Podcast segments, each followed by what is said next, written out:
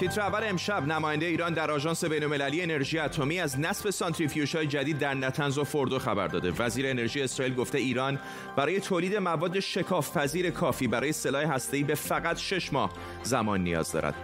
موشک زلجناح در راه فضا ماهواره بر سه مرحله جدید ایران که با سوخت جامد کار می کند پیشرفت در فناوری های فضایی یا نظامی و مخالفت مجلس ایران با کلیات بودجه 1400 نائب رئیس کمیسیون برنامه و بودجه مجلس گفته بعضی نمایندگان نمی‌دانستند که به لایحه بودجه رأی می‌دهند یا گزارش کمیسیون تلفیق. به تیتر اول خوش آمدید.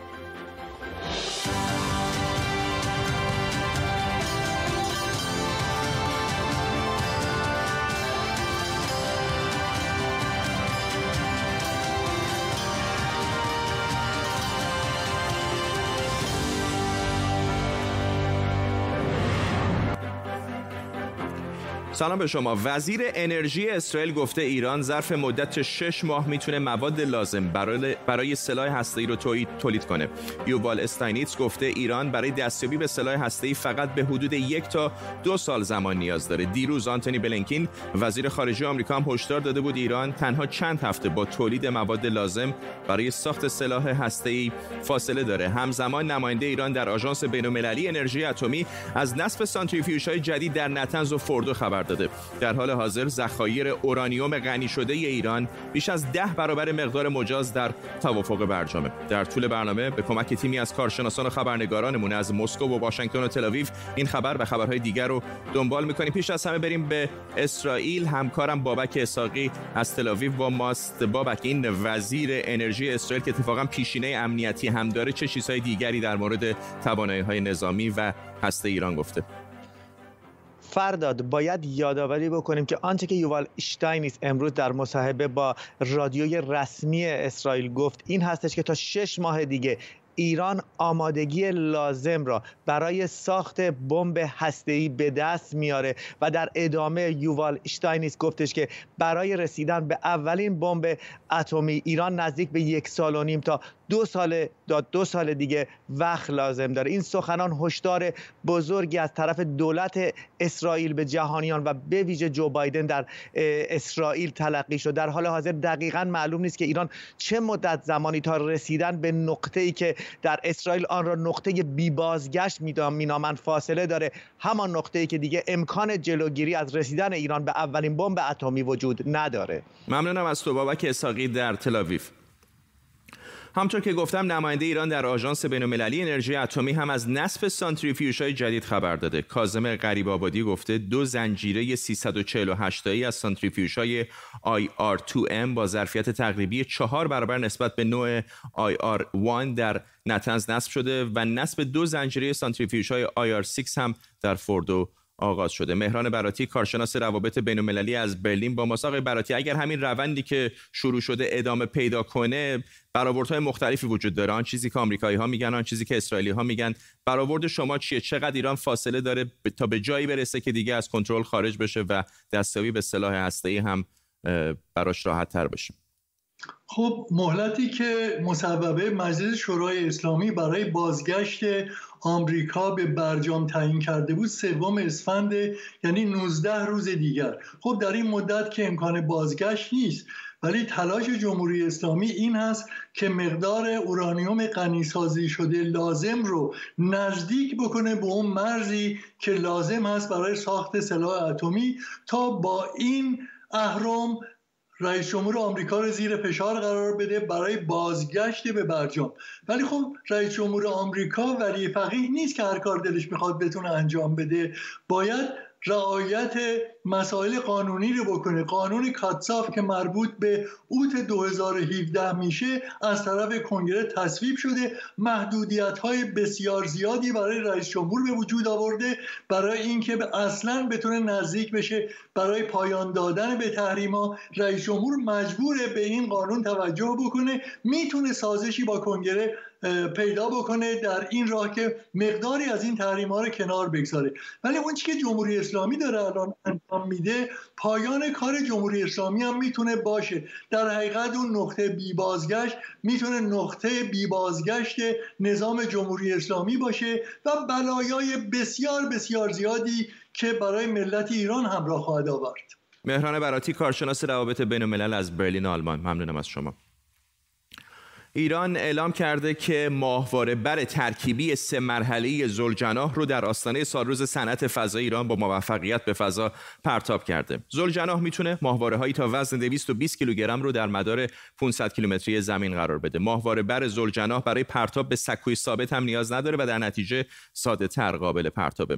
پروژه ماهواره بر زلجناح از حدود سه سال پیش به طور جدی شروع شده بود البته گفته شده ماهواره با زلجناح در مدار زمین قرار نگرفته موشک ماهواره بر ترکیبی زلجناح برخلاف ماهواره برهای دو مرحله سوخت مایع پیشین مجهز به موتور سوخت جامده ویژگی که در توسعه و ساخت موشکهای بالستیک میان برد هم ضروریه سوخت جامد از نظر نیروی رانش اولیه، هزینه نگهداری و آماده سازی سوخت ارجعیت داره و سوخت مایع کنترل پذیری و امکان تنظیم بیشتری داره. ایران ادعا می‌کنه که توان ماهواره‌اش رو فقط در جهت علمی و بدون اهداف نظامی ارتقا میده. فرزین ندیمی تحلیلگر امور دفاعی و امنیتی در مؤسسه واشنگتن از پایتخت آمریکا به ما پیوسته. آقای ندیمی نگرانی های زیادی در مورد فعالیت های هسته ای ایران داره مطرح میشه ولی می‌خوام بپرسم ازتون که چقدر این توانایی های موشکی ایران که حالا با سوخت جامد همین ماهواره بر رو پرتاب بکنن می‌تونه ادغام بشه با توانایی هسته ای ایران و نگرانی ها رو بیش از پیش بکنه؟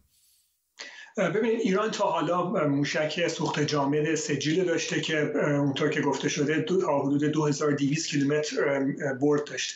ولی با این رونمایی از موشک زلجنا که در حقیقت دو موتور بزرگتر شده سجیل رو روی هم قرار داده با قطر 1.5 متر با مقایسه با 1.25 صدم که مال سجیل بوده تونسته اون توان مورد نیاز برای رسیدن رسوندن یک ماهواره 220 کیلومتری رو به مدار 500 کیلومتری تولید بکنه.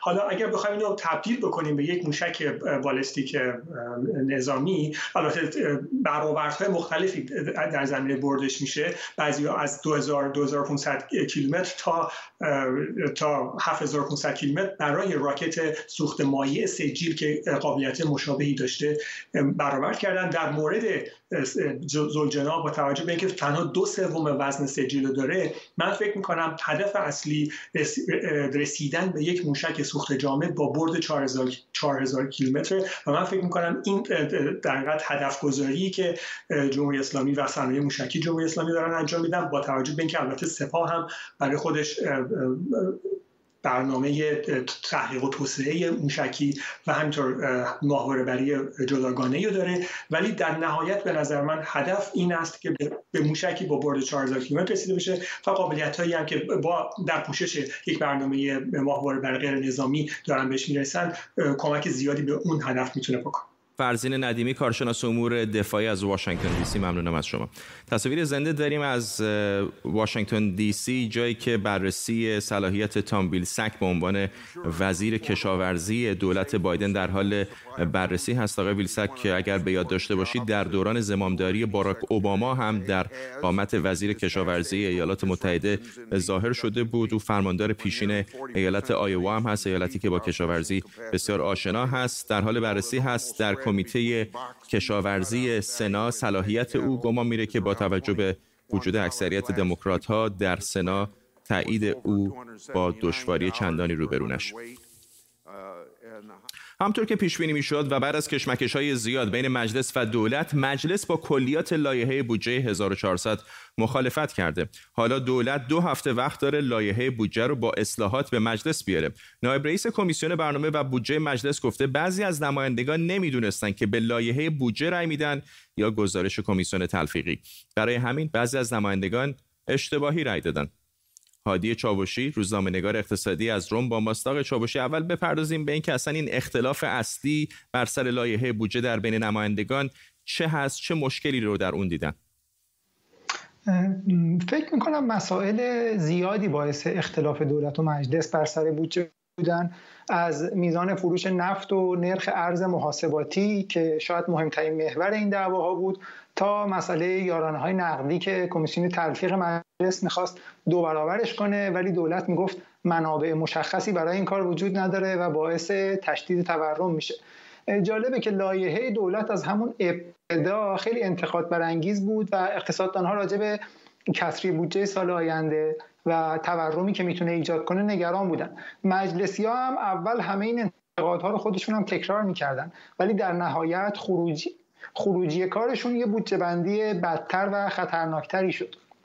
حالا من فکر می‌کنم دولت از تغییرات زیادی که کمیسیون تلفیق مجلس در لایحه ایجاد کرده بود ناراضی بود و حتی به طور غیررسمی به گوش نماینده ها رسونده بود که این لایحه رو اگه با این وضع تصویب بشه اجرا نخواهد کرد. بنابراین الان به نظر می‌رسه که دولت از رد شدن لایحه بودجه پس از تغییراتی که در کمیسیون تلفیق البته درش ایجاد شده بود خوشحاله چون وضعیت فعلی کم و بیش ادامه پیدا خواهد کرد. ممنونم از شما. هادی چاباشی روزنامه نگار اقتصادی از روم با ما. همطور که در جریان هستید امروز گروهی از معلمان قراردادی مقابل مجلس تجمع کردند و خواستار رسیدگی به وضعیت استخدامیشون شدند. در طول دو هفته گذشته دهها تجمع اعتراضی دیگه هم در ایران برگزار شده. بیاین یه نگاهی به آمار این تجمع ها بندازیم. در 13 روز اول همین ماه دست کم 77 تجمع برگزار شده. هفته اول بهمن ماه 52 تجمع صورت گرفته که مهمترینشون تجمع بازنشستگان در شهرهای مختلف بود. در هفته دوم 25 تجمع و اعتراض صورت گرفته که کارگران روزمزد شهرداری زاهدان اعتصاب کارکنان ایران خودرو در تبریز و همینطور شهروندان ایران شهری از جمله اونهاست. بیان یه نگاهی به نقشه این تجمع ها بندازیم. همطور که روی نقشه می‌بینید استان اصفهان هفت و استان سیستان و بلوچستان پنج تجمع و اعتراض در دو هفته داشتند و در استان تهران هم ده تجمع اعتراضی برگزار شده. چند تا از این تجمع ها جلوی مجلس شورای اسلامی بوده. بعضی از نمایندگان در سال 97 طرحی رو ارائه کرده بودند که تجمع معترضان جلوی مجلس نیاز به کسب مجوز نداشته باشه و در تجمعات زیر 300 نفر یک نماینده و در تجمعات بالاتر از 2000 نفر رئیس مجلس باید حضور پیدا کنه. البته این طرح هیچ وقت به جایی نرسید. برای اینکه بهتر بشه این تجمع های اعتراضی رو دست بندی کرد این نمودار می‌تونه به ما کمک بکنه. همونطور که می‌بینید معلومه که بیشتر تجمعات اعتصاب و اعتراضات کارگری بودن یا مربوط به بازنشستگان. تجمع مالباختگان مؤسسات مالی هم در نقاط مختلف ادامه داشته. و دو تجمع متفاوت هم مربوط به تخریب مسجد اهل سنت در ایران شهر بوده. به این ترتیب اغلب این تجمع ها درباره خواسته های اقتصادی مثل پرداخت حقوق و مزایای معوقه یا تقاضا برای افزایش حقوق و داشتن قرارداد استخدامی مناسب بوده. احسان مهرابی روزنامه‌نگار از برلین آلمان همراه ماست. آقای مهرابی چطور می‌بینید شمار این اعتراض ها رو که به نظر میاد رو به افزایش است؟ به خصوص در همین بهمن ما همطور که دیدیم چیزی بالای هفتاد مورد بوده.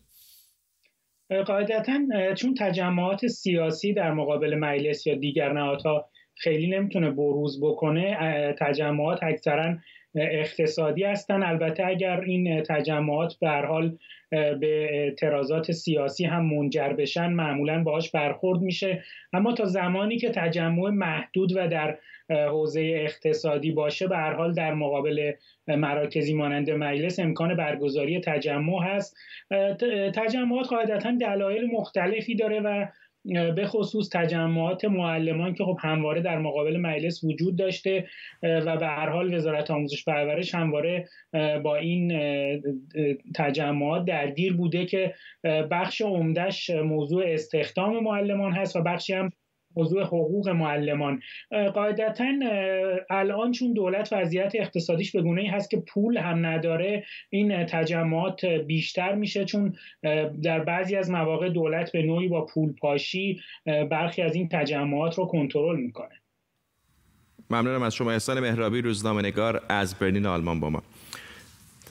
دادگاهی در مسکو امروز برای رسیدگی به پرونده آلکسی ناوالنی منتقد پوتین برگزار شده. دادستانها برای ناوالنی سه سال و نیم حبس درخواست کردند. همزمان پلیس ضد شورش دست کم دویست نفر از هواداران ناوالنی رو در اطراف دادگاه دستگیر کرده. تصاویر زنده داریم از خود دادگاه آقای ناوالنی همطور که می‌بینید جلسه دادگاه شروع شده. گمان میره تا دقایق دیگه حکم دادگاه هم اعلام بشه. دادستان ها سه سال و نیم برای او درخواست حبس کردند. سخنگوی وزارت خارجه روسیه کمی پیشتر در صفحه فیسبوکش خانم ماریا زاخارووا اعتراض کرده بود به حضور سنگین دیپلمات های خارجی مستقر در مسکو. خبرگزاری دولتی روسیه آرتی هم گزارش داده بود که تعداد زیادی از خودروهای سفارت بریتانیا، ایالات متحده آمریکا، هلند لیتوانی و چند کشور دیگه در روبروی محل این دادگاه دیده شدند.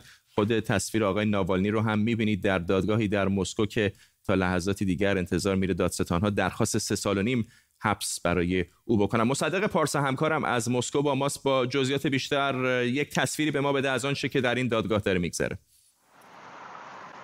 در این دادگاه که خیلی هم از فاصله نداره فرداد امروز از صبح تا حالا این مسئله داره پیگیری میشه. تمام رسانه ها و شبکه های اجتماعی درگیرش هستن. تا لحظاتی دیگه باید حکم اعلام بشه که قید مشروط آقای ناوالنی تبدیل به قید واقعی میشه یا نه به دلیل آنچه که دادستان ها تخلف میگن و حضور نیافتن و برای ثبت نام در اون اداره پلیس که باید خبر می‌داد میگن. و همزمان آقای ناوالنی هم میگه که عذرش معقول است در بیمارستان بوده مسموم بوده ولی یک سخنرانی خیلی آتشین داشت. باز هم نقد های کوبنده ای به آدرس ولادیمیر پوتین و سایر مقامات ارشد دولت روسیه آقای ناوالنی ارائه کرد.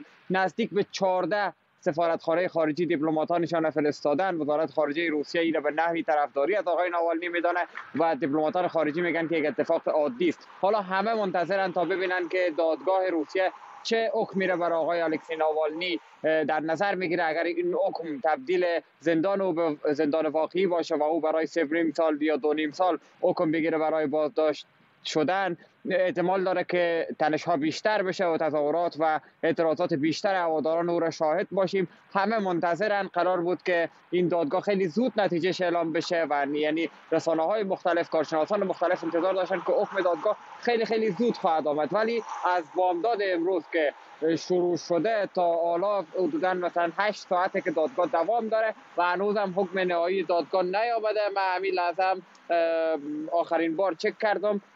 باید همین دقایق دیگه حکم دادگاه بیایه. همه منتظرن که ببینیم دادگاه روسیه برای الکسی ناوالنی منتقد برجسته ولادیمیر پوتین چه حکمی صادر می‌کنه. ممنونم از تو مصدق پارسه خبرنگار ما در مسکو. حین صحبت های مصدق هم تصاویر زنده رو می‌دید از دادگاه الکسی ناوالنی که همین حالا در مسکو در جریان هست. پیشتر گفته بودن که ساعت 8 شب به وقت محلی یعنی حدودا 17 دقیقه پیش قرار هستش که دادگاه حکم نهایی رو اعلام بکنه. هنوز اما تا این لحظه حکم نهایی آقای ناوالنی اعلام نشده به محض اینکه اطلاعات بیشتری به دست بیاریم و دادگاه اعلام بکنه که آیا سه سال و نیمی که دادستان ها برای او مد نظر دارن رو تایید می‌کنه شما رو هم در جریان قرار میدیم. پلیس ترکیه 159 دانشجوی دانشگاه بوغازیچی استانبول رو بازداشت کرده. این دانشجوها به انتصاب رئیس جدید این دانشگاه توسط اردوغان اعتراض دارن و معتقدن این انتصاب سیاسی و حزبیه. اعتراض دانشجوهای این دانشگاه حدود یک ماهی که ادامه داره اما با بازداشت چهار دانشجو که یک پستر رو با تصویر کعبه و پرچم رنگین کمان حقوق دگرباشان جنسی طراحی کرده بودند افزایش پیدا کرده. لیلی نیکفر همکارم از استانبول با ماست لیلی چه میگن مسئولان امنیتی در استانبول و ترکیه؟ دلیل بازداشت رو چطوری توصیف می‌کنن خب اونها اقدامات دانشجوها رو در این اعتراضات غیرقانونی مینامند به خاطر در واقع بهانه‌ای که ماموران امنیتی اعلام می‌کنند. شیوع پاندمی هست و عدم رعایت های بهداشتی. در صورتی که به اعتراض به همین اعتراضات یک سری دانشجوهای اسلامگرا هم اعتراضهایی کردن برای سرکوب به قولی این اعتراضات و نمادهای کعبه رو در دست داشتن و دانشجویان بازیچی رو و در واقع حامیان LGBT رو فاسد خواندن و منحرف خواندن. در اون اعتراضات هیچ دخالتی از سوی پلیس و نیروهای امنیتی ما ندیدیم. من امروز در مقابل دانشگاه چی بودم؟ اونقدر نیروی امنیتی اونجا زیاد بود که فکر می‌کردید وارد یک مقر نظامی شدید. اونقدر از این اعتراضات دانشجویی انگار که بیم و ترس وجود داره. اما در کل حرف دانش دانشجوها این نیستش که چرا you به عنوان مثال کسی که از طرف اونها مورد تایید هست به عنوان رئیس دانشگاه انتخاب نشده. عرفی که در این دانشگاه وجود داره در طول چهل سال اخیر اینطوری بوده که کسی که در این دانشگاه تجربه در واقع تدریس داره و یک درجه های خاصی رو در داخل همین دانشگاه کسب کرده توسط هیئت علمی این دانشگاه به عنوان رئیس انتخاب میشه. اما آقای اردوغان نشون داده که در سال 2016 بعد از کودتا خب یک سری رفتارهایی رو سلیقه‌ای برای انتصاب یک افرادی رو در یک سمت انجام میده و این هست که خشم دانشجویان رو برافروخته. من امروز هم که اونجا بودم در واقع حتی دستگاه های